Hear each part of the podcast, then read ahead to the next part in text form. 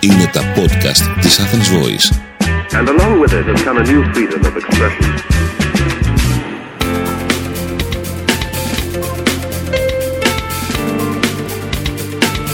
marketingconsultant.gr Μάρκετινγκ για μικρές ή μεσαίες επιχειρήσεις και ελεύθερους επαγγελματίες.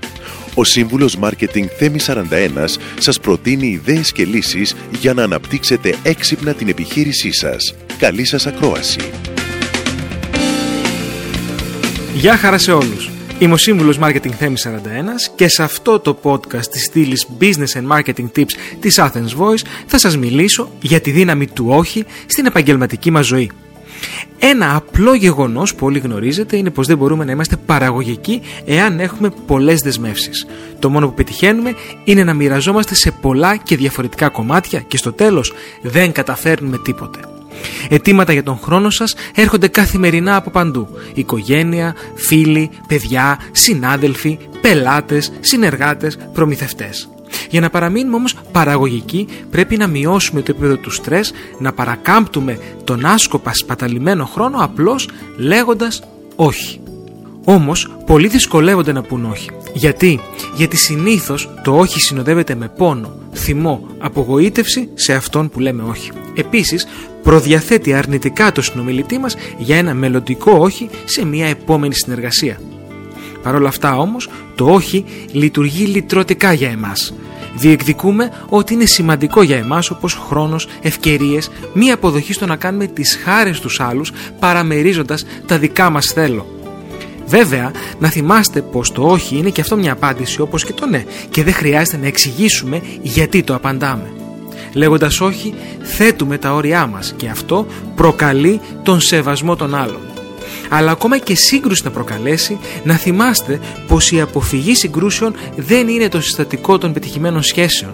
Για την ακρίβεια, ίσως κρύβει μία δυσλειτουργική σχέση. Τα αρνητικά συναισθήματα είναι μέρος της καθημερινότητας και πρέπει να τα διαχειριζόμαστε σωστά. Τώρα που ορίσαμε τη σπουδαιότητα του όχι, ακούστε μερικά tips για να μην νιώθετε ενοχή όταν λέτε όχι. Πρώτο tip. Θέστε απαραβίαστα όρια. Όταν είστε ανελαστικοί με τα όρια σας, σε λογικά πάντα πλαίσια, οι άλλοι άνθρωποι απλώς θα σας ζητούν όλο και λιγότερα ζητούμενα που δεν ταιριάζουν με αυτό που αναζητάτε. Δεύτερο tip. Χρησιμοποιήστε θετική γλώσσα. Αντί να πείτε Άσε με ήσυχο, δεν το κάνω, πείτε κάτι όπως Καθώς αυτό που μου ζητάς είναι εκτός των αρμοδιοτήτων μου, δεν μπορώ να σε βοηθήσω. Ωστόσο, σου προτείνω να κάνεις κάτι άλλο. Τρίτο tip. Όπως ακούσατε και στο παραπάνω παράδειγμα, δώστε εναλλακτικές.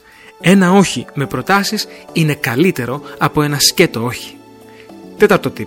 Καταγράψτε τις προτεραιότητές σας για να γνωρίζετε τι είναι σημαντικό και τι όχι. Πέμπτο tip. Να είστε ειλικρινείς όταν λέτε όχι. Αυτό φαίνεται. Έκτο tip. Ακόμα μπορείτε να πάρετε χρόνο να σκεφτείτε εάν αυτό που σας ζητούν μπορείτε να το κάνετε, να ζυγίσετε τα συν και τα πλήν. Είναι αποδεκτό να ζητήσετε χρόνο, να σκεφτείτε και να πείτε όχι. Είναι δικαίωμά σας. Έβδομο tip. Ακούστε το ένστικτό σας. Ξέρετε τις δυνατότητες και ικανότητές σας και αυτό σας δίνει απεριόριστη δύναμη. Όγδοο tip. Μπορείτε λέγοντας όχι να τεκμηριώσετε τα συν και τα πλήν του όχι σας. Τι θα συμβεί εάν πείτε ναι και τι θα συμβεί εάν πείτε όχι. Ένα το tip. Στην περίπτωση που πείτε ναι, αλλά δεν είστε 100% σίγουροι, ζητήστε κάτι για αντάλλαγμα ώστε να αποκτήσετε ηθική ικανοποίηση. Όπως είπαμε, όλα είναι θέμα οπτικής και αντίληψης.